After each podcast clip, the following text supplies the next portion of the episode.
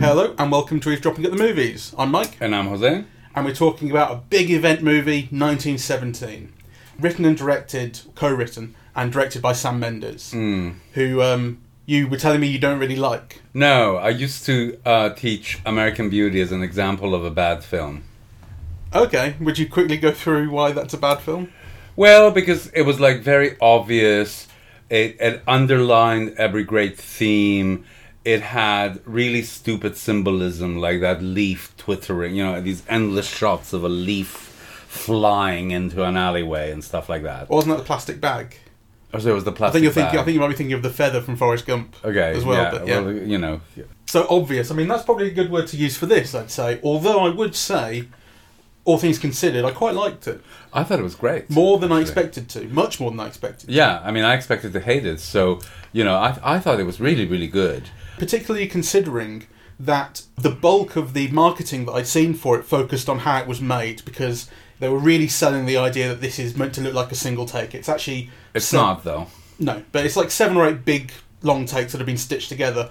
Um, although I would actually, I would say that there are so many opportunities for it to do invisible cuts when things pass in front of the frame. and they look and they looked like it. I I, I mean, it looked like it did. often every time that they'd be in the trenches and they do these long shots, but then they would turn a corner or something, and the edges would get blurry, and you think, oh, they've done something there. Yeah, so actually, my suspicion, and this is only a suspicion because I haven't seen this confirmed or anything like that. I haven't really read anything about the film other than you know what the marketing has told me.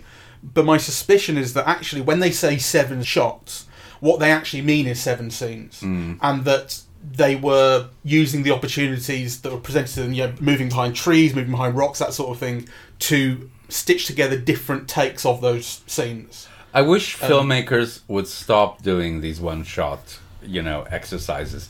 It's pure showing off. It's not the best way of telling a story.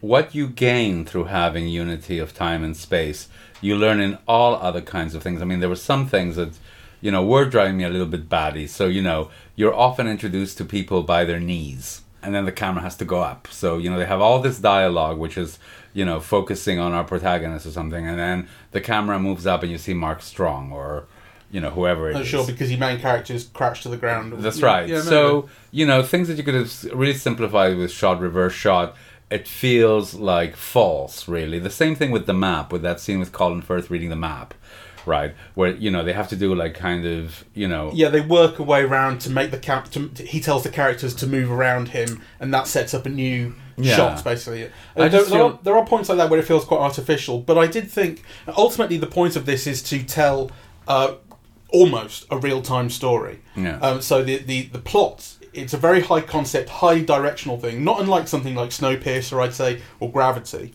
um, and also in that kind of event thing where these two young uh, soldiers in the trenches in 1917, British soldiers, are given a mission to take a message to a nearby town where a massive, you know, going over the top fight is about to start. Uh, uh, whatever movement, I guess, troop movement is supposed to be starting. It's going to be an attack the morning after, which is a trap by the Germans. Yeah, the Germans have been planning this for ages, and they know all these all these plucky British Tommies are going to be coming over the top, and they're going to massacre them. And so the thing is, get there, stop this from happening. So it's a it's a single mission, and the single shot uh, sort of gimmick, if you like, uh, or idea, is there to try and communicate.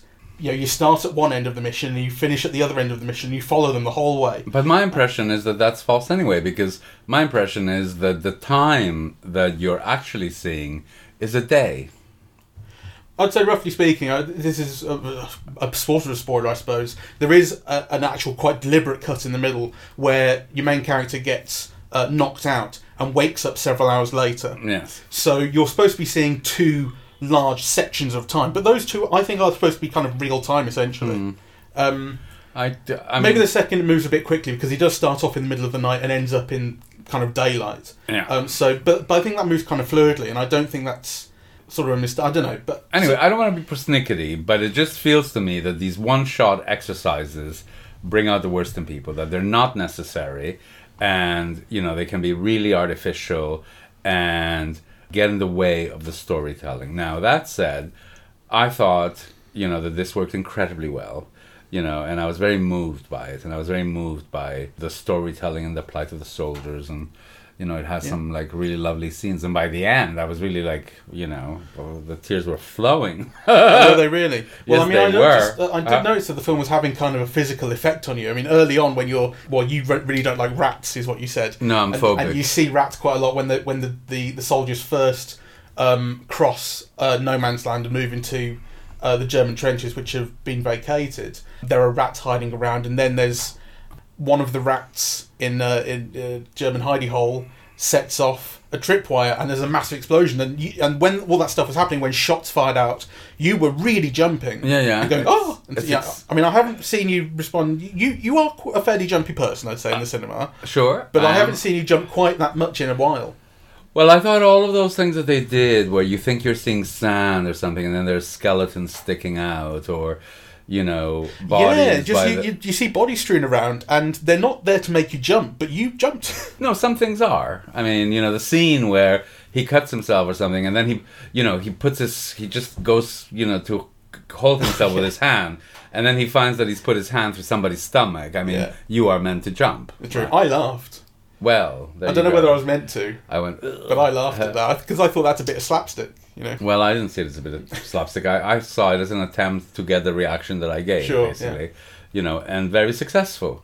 Anyway, I liked all of that. I liked very much. I usually hate these films where, you know, you have a who's who of the British acting profession kind of making these little cameo appearances and you know and so on but actually i think in, in this one they worked really well everything you know mm. everybody was like really beautifully cast uh, mark strong was excellent I loved Mark Strong. uh, and Richard Madden at the end was beautiful, actually.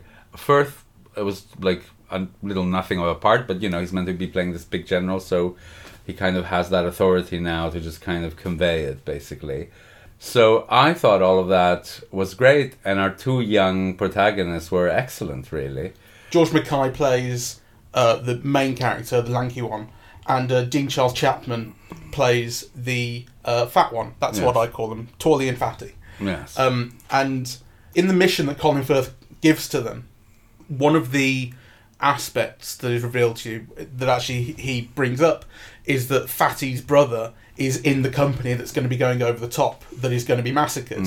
And it's very clear, although completely unstated, that the reason that he's chosen Fatty to take on this mission because it's Fatty who picks Torley to go with him. Let's not call him Fatty. What is he? Lance Corporal Tom Blake Yes. the reason that he picks Blake to lead the mission because it's it's Blake who picks Schofield Mm. uh, to go with him is clearly that Blake is going to do anything to save his brother because the moment that they leave that briefing and they're sent off on the mission, Schofield saying, "Let's leave it, let's wait because it's daylight, they're going to see us," and Blake's going, "No, we're going now. I've got to save my brother."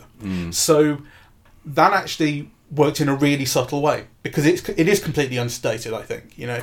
Yes, You- it's you unstated, but it's a driving force. Exactly, Yeah, and it's so- and it, and it becomes then something that ends up driving Schofield because he feels the relationship or the the um, obligation to his what becomes a fallen Hmm. comrade to complete the mission. Although I think that's a little.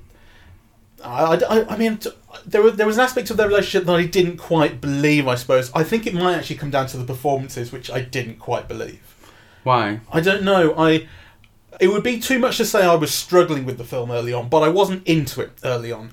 I didn't believe the two main characters. For some reason, I just didn't believe in their accents. I didn't believe in their performances. Things felt a little too stilted. And on top of that, the single take thing really wasn't working for me early on just because it was so mechanical. I was looking at how they were getting the shot, you know, where the camera's moving, how they're being kept in frame, all that kind of stuff. I was really, rather like I was with uh, the film last night, um, Long Day's Journey into Night, you know, I was looking more at the technique and the technical side and the craft than I was the story being conveyed.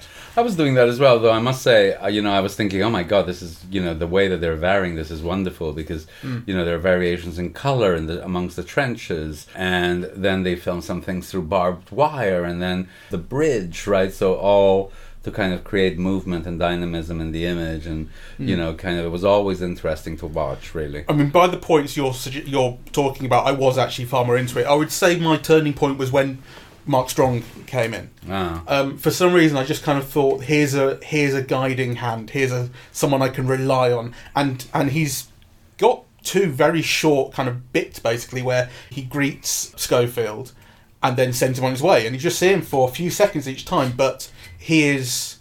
I don't know how to describe it. Reassuring would probably be the best way. Like I just felt safe in Mark Strong's capable hands. Well, I liked all of the performances. I thought George Michael was beautifully cast because, you know, he's always got this kind of. He's not a warm actor, so he always keeps you slightly at a distance. Yeah, you you never feel you're reading his mind. Yeah, hmm. he's not transparent. You know, which is kind of his character here. You know, and that stoicism and that keeping things reined in and so on.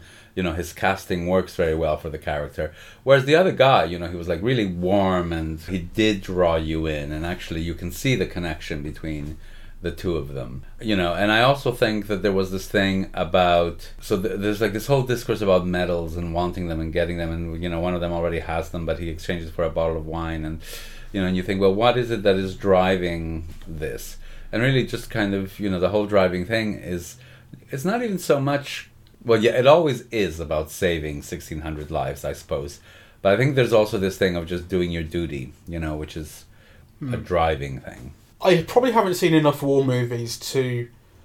I mean, there are so many, and I have seen loads, but I haven't seen every one out there, and I haven't seen loads of the big ones. And of war movies where there is like a real central mission to what's going on, it occurs to me that this might share a, a kind of interesting kind of kinship with Dunkirk from a few years ago, the Christopher Nolan film. And, the, mm. and the kinship I would, I would suggest is that these are films that aren't about great victories, these are films about avoiding disaster saving lives. And I wonder whether there's a whether they kind of together suggest a new or changing way of looking back at ourselves, where or, or looking at ourselves today, where we're where somehow we're avoiding because other other films that would be about kind of missions would I would say be about boasting about a victory um, kind of talking up like you were talking about rah rah films. This this doesn't feel like rah rah. There are aspects to it, but and I would say the same about Dunkirk. This doesn't feel like rah rah. Aren't we great? This talks about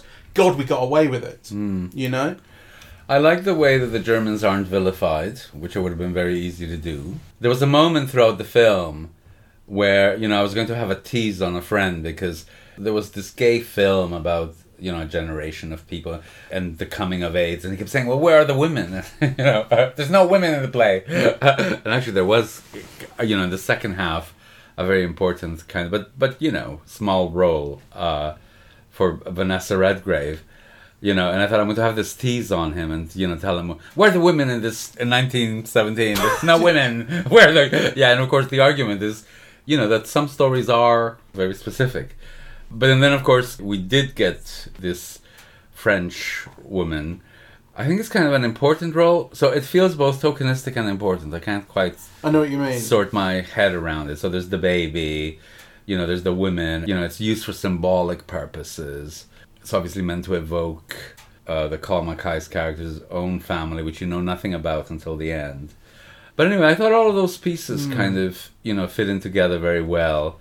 And it was relatively discreet. So, for example, when Blake, you know, gets killed by the German, you almost see it off screen, don't you? You actually, Yeah, like you see the Germans there, and Blake is trying to help him because he's just been in a plane accident. We've been shot down, and while the camera is off with Schofield getting water, you hear Blake being attacked, and when the camera turns around, you you see the knife that the German has being removed from his stomach. Like, you might even see another stab or two, but Hmm. like the attack has basically taken place off screen. You hmm. see the aftermath.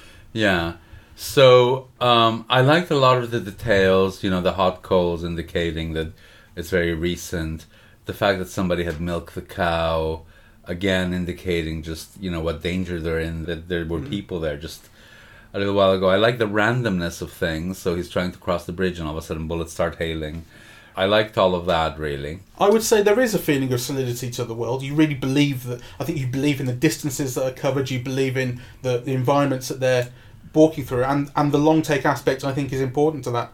And I happened to eavesdrop on a couple of people after we left the cinema Uh-huh. who were walking out in front of us, who was uh, guys in uh, probably their late twenties, early thirties. an almost all male audience of a certain age. Yeah, the guys who sort of left in front of us. The only thing I caught from them was one of them saying, you know, that's what real war felt like, something like that. You know, so clearly, whether it's the hype and marketing had done its job or whether the film had done its job, like something had done its job and, and it conveyed what it meant to convey to this guy, and It's- I can see why. Yes, You know, I thought. I you know I was very fascinated because initially I thought, okay, this is how you do a small budget film of this kind, right? Because it has no stars really, you know, certainly no one who would carry international box office.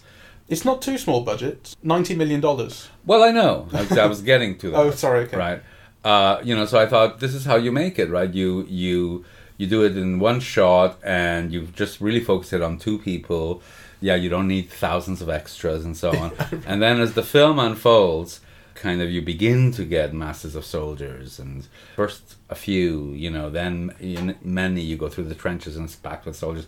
And then of course kind of you know at the end really masses right? But 90 million i wouldn't say it's low budget but for a film of this kind, um, you in comparison to the two and three hundred million that some of the Marvel films are, yeah, it's Yeah, it's uh, not huge. No, but I, I- mean that's it's a significant. It's a significant budget. Yeah, yeah, yeah, Yeah. and especially it's a significant budget for a film that's so British.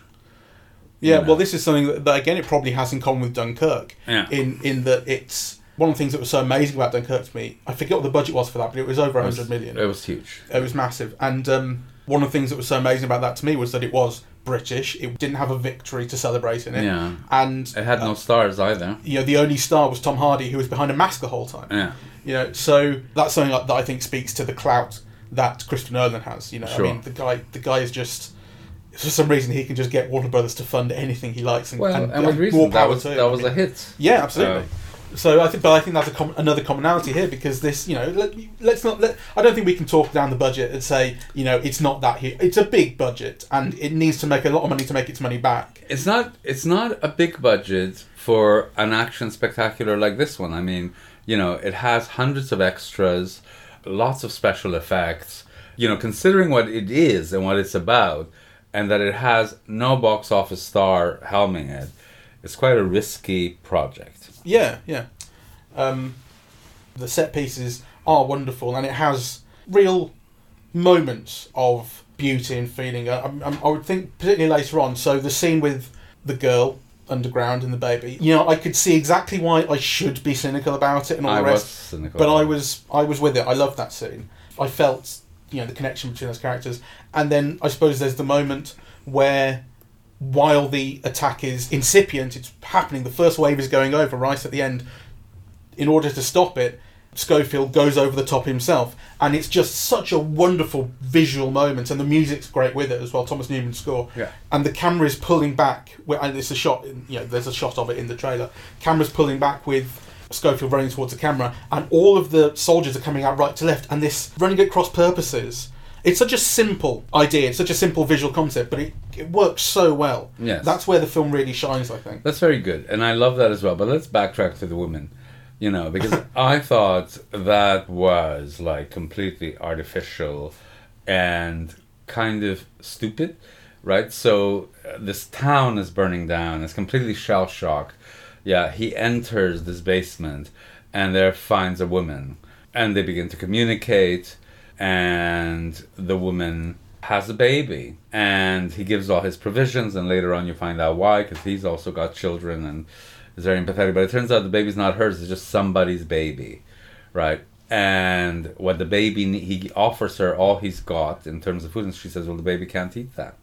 Which you would think you know you're in a war zone maybe the baby can't eat that but you can like you know you wouldn't say Well, sure. I don't think she was turning it down. She was just saying this isn't no good for the baby. Well, it's no good for the baby. And then, of course, he provides some milk that he'd gotten. And I thought, well, that's a nice way of tying in the milk from previously to this. I saw it coming a mile away. But then, you know, what the film doesn't communicate in any way is this milk for the baby, it'll last a day. What'll happen tomorrow? Yeah, I, I know. I thought that too, but I, you know, I wasn't going to get into the. I mean, I let it go. You know, you know what's he going to do? Not give the milk? Say, well, it's only going to last you a day, but I'm going to have it now. No, but the film could have had a point of view on it. Mm. Could have made it more tragic. Yes, that the baby will live another day. You know, there are things that a film, a better filmmaker, would have conveyed. I think if it had done that, you would have criticised it for being overly sentimental, saying, "Well, the baby's going to still die." Well, that, that I wouldn't say it as sentimental. That's probably what would normally happen in a million of these cases. And the message could then be that the important thing is just to live through the day or whatever. I, you know, there are more complex thematics that could have been drawn from that scene rather than just make an analogy that this guy also has children that he's hoping to return to. Hmm. I thought it was a bit cheap. I would definitely say it was cheap, and this is one of the things when you said obvious about Sam Mendes at the start. That's one of the reasons that I thought, God, that's such a good word to describe him because it was an obvious scene, hmm.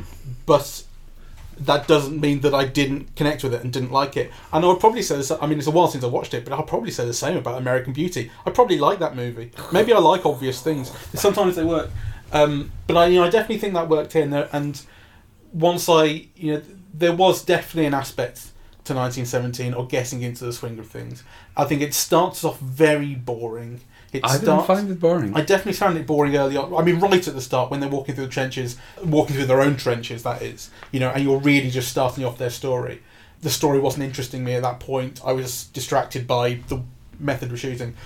Later on, once things develop, you know, I found that really did start to recede into the background. I mean, you never forget that's what it's doing. I was I was always looking at the single take thing and kind of paying attention to, oh, I wonder where the cuts are. You know, playing that game of Yeah. trying to figure out. But you know, that did start to recede, and it started to work to its benefit. Once sort of unexpected things happen, and that's kind of part of the thing. So you know, he gets to the bridge, and the bridge is broken. He's going to have to cross by foot. Then the shots start ringing out. All of a sudden, the story changes. He's got another thing to go. You know, this is not an unusual. This is not particularly original. Like this is what these stories do. but I um, thought this was particularly well paced. Yes, I agree. I think it was, and and there is an overall, I suppose, kind of environment of war is hell type of thing. Like uh, you get to the end. Well, I mean, first thing is the German trenches being strewn with dead bodies. You know that you reacted so vociferously to. That is awful, and they are they are horrible to look at. You know, th- there's a certain level of gore, which is They're not quite, not the right word. they're not quite horrible to look at because on the one hand, you know, and I like this about the film.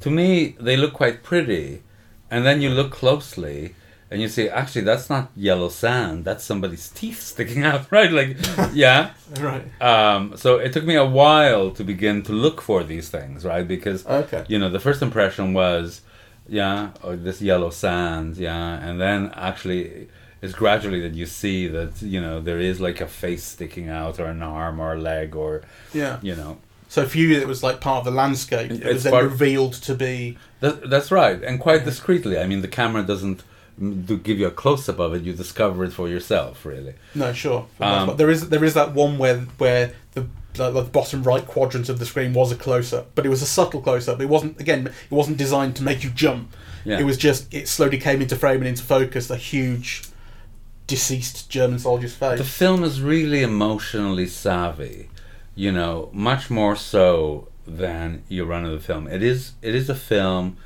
that's designed to move you, right, or to, to work on your on the audience emotions, and that is very knowledgeable of those potential responses. I mean, here I think you can you can detect uh, Sam Mendes' experience in the theater, you know um, because he plays on audiences' emotions uh, like very beautifully and without exploiting them, right?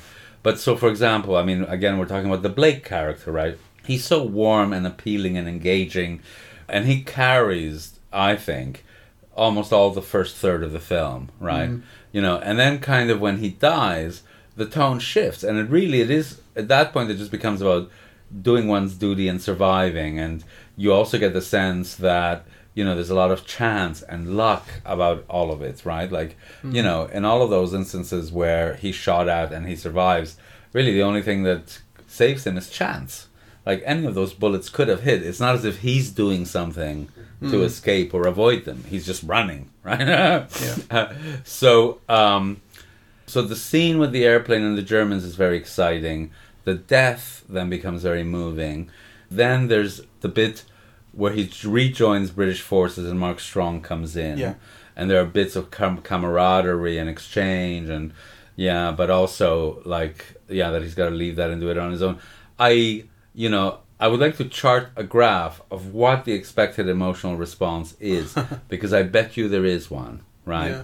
You know, culminating the scene in um, the forest where they're singing, you know, that religious song. Yeah, River of Jordan. So River I don't know what the song was, but yeah. I don't know what it's it was. about either. the River of Jordan. Yeah. So it's a religious song about deliverance, really. Um, so, you know, it's all very beautifully judged, you know, and by the end, with the exchange with the, the brother, I was really in floods. Yeah, like kind of, it really got to me. It understands how to hit those kind of emotional crescendos and do so in different ways. So I mean, the the one with the brother is the uh, familial friendship sort of half of the story, if you like. The other half is the completion of the mission Yes. and and getting them to stop this essentially suicide attack. Mm. Um, and that I think is a fantastic scene with Benedict Cumberbatch because I mean, you've ha- you've had it set up quite slyly early on with Mark Strong saying when you give him this note, make sure there are witnesses because if you tell him on his own, he's probably just going to go ahead with the fight. Some people just want the fight. Yeah. He says it better than that, but that's the idea. And actually, more threatening than that because the implication there is he will shoot you and continue. And so the point where he gives Cumberbatch this note, or he hasn't given him the note yet, but he's trying to, hmm. and Cumberbatch is saying, "Piss off! The you know, things going ahead. We've got them on the run, and so on." And then he says, uh, "Schofield, this is says, and he's off camera at this point. The Germans have been planning this for months. Months. They know you're coming. They want you to do this." And Cumberbatch is away from the camera. And he kind of hunched over his desk, and he just gives this nod to his second in command. Second in command goes goes and takes the note and gives it to Cumberbatch, and this is all off screen. The camera's just on Cumberbatch's face, and I think this is really deliberate, canny direction because you hear this sound, and to me, that sound was the note being ripped up. I don't know if you picked No, up on that. I didn't pick I thought he's ripped this note up and he's saying "fuck it," and then when he opens a note and you see that he's opened it and he reads it, he calls the thing off. But I thought that's one of those sort of punch you in the guts, like oh god, it's it's got like it reminds me of. Okay, this is going to sound dumb, but at the end of Jurassic Park three, right, there is there is such uh, uh, a um, uh, there's such a Spielberg moment in that where there there's I think it's a Spinosaurus, the giant dinosaur that's going to kill them all, and they're in the boat. Oh, spoilers for Jurassic Park three, I suppose. they're in the boat and they manage to finally make the phone call that they need to, to get people there, and they call Ellie Sattler, Laura Dern's character. And it's like, yes, they're going to be saved. And then you see the other end of the phone call, and it's her, like, four year old son who picks it up. Oh. And you go, oh no, they're not going to get the call. The kid's not going to know anything. And it's such a perfect, like, oh no, oh no, it all went wrong because of the. But, uh, and that's that. I felt like that is in the Benedict Cumberbatch bit there. Oh Ah. god, he's going to rip up the note. He's very good in it, uh, Benedict Cumberbatch, actually. He's excellent. Um, I think Andrew Scott's cameo was very disappointing. I don't know what I expected. He didn't do anything wrong, but Do you think that the character's not good enough? He's not good enough. I love him. I mean, the things I've seen him do on stage is just so brilliant. So, I I don't know whether it was him or whether it was the character, but it's almost like if you're going to use Andrew Scott, it needs to be something more weighty, more narratively weighty than that. Maybe that was the problem, because hmm. you know, what role does he play after all? Hi- His role is essentially to warn them that this is suicide and they're all going to die, and that's about it. You know, That's it. He so you doesn't see, actually stop them all the other cameos, Colin Firth, he brings his whole star persona of authority into it. Mark Strong as well. Yeah. Yeah. Uh, Benedict Cumberbatch as well, right? Um, and then you know the other two cameos are Richard Madden, but he's got a really meaty role. You know, and Yes. a really meaty scene, right? It's like his brother, you know, but he's also an officer. Yeah, there's all these conflicting things about the duty and your feeling, and he's trying to repress feeling, and you know, it's a wonderful, wonderful moment, beautifully acted. Andrew Scott Andrew, is not given anything really. Andrew Scott. Um, this is how I would sum it up using my new favourite word, obvious. It is an obvious performance of an obvious role. You know, the character is very obvious. He's someone who's cynical, everything's going badly, and the performance of it is not that creative. Despite that, I quite liked it. You know, so Actually, you maybe know- I like obvious things. Maybe. I mean, I love him, but you know, there was a moment where I was thinking, this is the fucking problem with British cinema. you know, and this tradition of stage acting because you can see how Andrew Scott is gaining effects, you know, things he does with his face, you know, mm. accenting, line readings, like he's obviously like a beautifully trained actor, but never for a moment do you believe he's a soldier. He doesn't embody it at all. yeah? yeah. And I thought, well, this is the whole problem. I mean, I was exaggerating, but it, but that is actually what I was thinking, right? That you know, cinema is as much about being as performing, and actually, when you don't believe that a character is, then no matter your training or your accent or your line readings or how you're entertaining the audience or the effects you're creating, Mm. it's not good. I would say um, the same thing probably about Colin Firth in this. I think you're right that he brings that the star persona that he brings with him. I I think kind of informs his character. Like you, I think there are things that, you, that he brings to it that you know about him before you even hear him say a line. Do you know what I mean?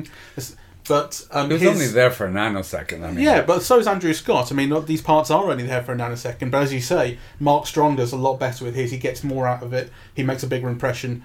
And uh, the fellow at the end, Robb Stark, um, what's his name? Richard Madden. Richard Madden is you know he's there for for half a second as well, and he just ties the emotional sort of end of the film together unbelievably well. I mean, I was stunned really at that scene, and, and, it, and it is a moment of the whole of film builds to it, you know, Yeah. and it's beautifully realized. And actually, like I said, I just completely succumbed. Uh, so were you really in tears or were you exaggerating I'm not. for effect? No, I mean I wasn't weeping, wasn't heaving my shoulders or anything, but the tears rolled down. I did they? For sure. Yeah. Wow. I mean, you know, I kind of I had to wipe them away because I wasn't. Oh, that's clearly. lovely. Yes. so um, it's always lovely to cry in the cinema. But I was thinking then, you know, what's the film about? So, I mean, what are its themes and how does it work through them? Well, I, So- I do think that uh, I was I was kind of heading towards bringing that up. I think earlier when I was talking about that affinity I see with Dunkirk about this being not about a victory but about a kind of retreat sort of thing. You know what I mean? Um, that I, I think there is something in here that signals an evolving way of British people thinking about ourselves. You know, I, I mean, I am struggling to to think about it in more detail than that, but I think there is something notable about these two films being being not about we are fantastic, but about we had to just survive. Yes. Maybe it's an evolving way of looking at war as well. I don't know. And maybe this thing about the bottle of wine being worth more than the medal Yes, is an interesting kind of thing. Yeah. Um, I mean that's an interesting part, I suppose, because um, I'm not sure that it, it coheres entirely with the rest of his character because his character is in that moment talking about that's a, a bauble to him that the military has bestowed upon him, and he says just a bit of tin. And at that moment, he talks about his family. He says, "When I was at home and I knew I had to come back, I could barely, uh, you know, kind of uh, bear to look at their faces or whatever, because I knew that they wouldn't, Mm. wouldn't be able to stay." So, the question for him about his personal investment in what he's doing is what comes up there, and then the death of Blake gives him a renewed reason. a renewed purpose. Right. He's not doing it, you know, for country or king or whatever. He's doing it for his friend. Yeah. And when he tells people he meets along the way, I have to get to this town because it's a suicide mission. Obviously, he doesn't want 1,600 British soldiers to die, but you feel it the whole way that it's about saving the brother. Yeah, the whole thing about the 1600 soldiers, you know, you do think, well, you know, kind of millions died, right? Like, what's 1600 more? Are you. Hmm. and, and millions, you know, thousands are going to die tomorrow and thousands are going to die the day after. So, are really you're really going to risk your skin for, you know, something that is almost inevitable that will happen every day? that was my feeling, right? Really? Yes, that there was other motivation needed. So, you know, the sense of duty that it's the right thing to do. You know, the sense of doing it for your friend or going to do it for your brother so that your brother doesn't die. I mean, the film gives you Hmm. other reasons than the fact that 1600 people might die, right? Yeah. You know, because actually that's quite abstract, isn't it? You know, so I actually I think the film is very good in anchoring it on more specifics. Mm. Um, we probably shouldn't avoid mentioning Saving Private Ryan as well because that is based on a similar mission. Well, no, the mission is different. The mission in Saving Private Ryan is save the brother Yes. um, to get him home because five other brothers have died or however many it was. And in this, the mission is stop the attack because it's going to be suicide. But then his additional purpose and the additional motivation given to them by Colin Firth is the brother is there to be saved. So you know there is a difference there, but but there is there is something similar about those stories. And and the thing is, in Saving Private Ryan, I think um, because it is in no way a, uh, a kind of militarily advantageous thing to do to put these people on a mission to save a guy. It's all about the nobility of the mission. And in here, I don't think I don't think at all the film kind of really is implying that or beating you over the head with it. It's maybe there underneath. You know, you do the mission because it's the right thing to do and because it's your orders. But um, I wouldn't say the film is kind of browbeating you or trying to browbeat you with an idea of there being a nobility in the mission. It's just this is the mission. It, Well, but it's never just this is the mission. I mean, this is the mission, but actually undertaking it, doing it, overcoming it, all of that is noble. yeah. I mean, you know, they could have hid. You know, they could have just gone into a trench and hid until the day after, right? Like, Yeah. you know, and so many things happened that would have been an excuse to quit. Or, uh, yeah, so there actually Mhm. is something noble in doing your duty and in persisting and overcoming your your physical capacities in order to do it. Mm-hmm. Um, he could have stayed with Mark Strong's group of people, you know. yeah. Yes, and gone six so miles down to the I there, there were choices that he made. Yeah. Yeah, th- Uh, and they I suppose they all come up after Blake has died. Yeah. Before Blake dies, he's just he's following Blake, and he still really would like to go home if he could. Mm. Um, and it is once Blake dies that he takes it on, and and I would, yeah I say I agree. Like it, the film does start to convey a nobility in the character, Mm. a nobility that he takes on in the mission that becomes his purpose, becomes his driving force. Mm. Um, although I would say, I mean, I don't think he would actually give up the mission, but his motivation and purpose changes. Yes. Um, and he puts those rings and the dog tag in his pocket, and it becomes his thing to deliver them to the brother. yeah. Which, although again, totally subtle and totally not stated. I mean, he's got no one to say it to. I'm going to take these to his brother, but once he gives them to his brother, it makes sense of it. Yes. Yes. Um, so I'm not sure it's a great masterpiece of the cinema, but it's a very good and very effective film that kind of really works. It's a real male weepy, you know, and I think uh, and I think men of all ages will enjoy it greatly. Can I say one other thing, which I think is actually quite beautiful to look at? Oh yes, my God. Yes. Maybe not always, but I, certainly in that w- when he emerges into the town at night, and there are flames and kind of uh, flares and rockets lighting it up. I thought, wow, I mean, it's Roger Deakins, and actually, even you know, so those big things, it's almost like you expect them, but little things like in the death scene, you know, Mm. and the way that George Mackay's face is lit, you know, his nose is shining. It's like you know, yeah, he's glistening. Uh, it's almost like he's an angel or something, you know, in guiding you know his dying friend onto, you know, the, another the afterlife or to death or whatever. Yeah, but there's something about the way that he's lit, the kind of the lighting itself is kind of ennobling of him. It's really kind of amazing work. But then it is Roger Deakins, and you kind of expect it really. yeah, and I think it's been it's been cleverly and quite sensitively composed as well. Mm. In the way the camera obviously never cuts, quote unquote, but it moves from setups to setups between one shot and another, and you and you get these. I think will become quite memorable um, shots. So you know when they're walking through the, the trees that are in blossom, and Oh, yes, the side, one in the background, one in front, and and the death scene where the camera's low to the ground, that sort of thing. And the shot where he comes over the over the top, like I said, and you've got the, all the soldiers running one way and he's That's running the other beautiful. you know there are it sets up there are moments of real visual poetry and beauty Yes. yeah All right. so, I, I liked it and it's worth seeing at the cinema we saw it on the on the big IMAX in Cineworld Birmingham and I thought it was worth it It is. The one annoying thing on IMAX, if I could just say this before we quit, was initially with the handheld camera in the trenches, it was driving me crazy. You know, because too the fo- it's too shaky. The focus kept going on and off, you know. So it has like I mean I know you're meant to feel like you're in the trenches with them, but it was like kind of this inability to keep things in focus, you know, plus the bouncing. I must say that's not something that I picked up on It was annoying. it didn't feel excessively shaky it didn't feel really shaky at all to me and I certainly didn't pick up on it going in that focus I thought it, it was it was shallow focus and it would rack focus to things it wanted you to look at, but it didn't feel to Oh, I didn't like think it a- was racked. I thought it was like whoa. there may be know. aspects of that. Um, And and I must say that was only the beginning. You know, once they got out of the initial trenches, yeah, that disappeared. But initially, I found it very disorientating. good. But I love the film, so and I highly recommend that you see it. A new chapter for Sam Mendes in Jose's A new, estimation. a new chance, a second chance of doing something better than he's been doing in the past. you quite uh, like Skyfall, didn't you? I quite liked Skyfall. Um, I love the opening sequence, but it was too bloated, you know. Oh, It- sure, yeah. um, in a way that this one isn't. So yeah, I'm not convinced about him yet, but I think uh, you know. Actually, I think this is my favorite film of his. High So, praise. High praise indeed. Yeah, so I highly recommend that you see it. Thank you very much for listening. We are eavesdropping at the movies, and we are on. iTunes, SoundCloud, YouTube, and Spotify to listen to us.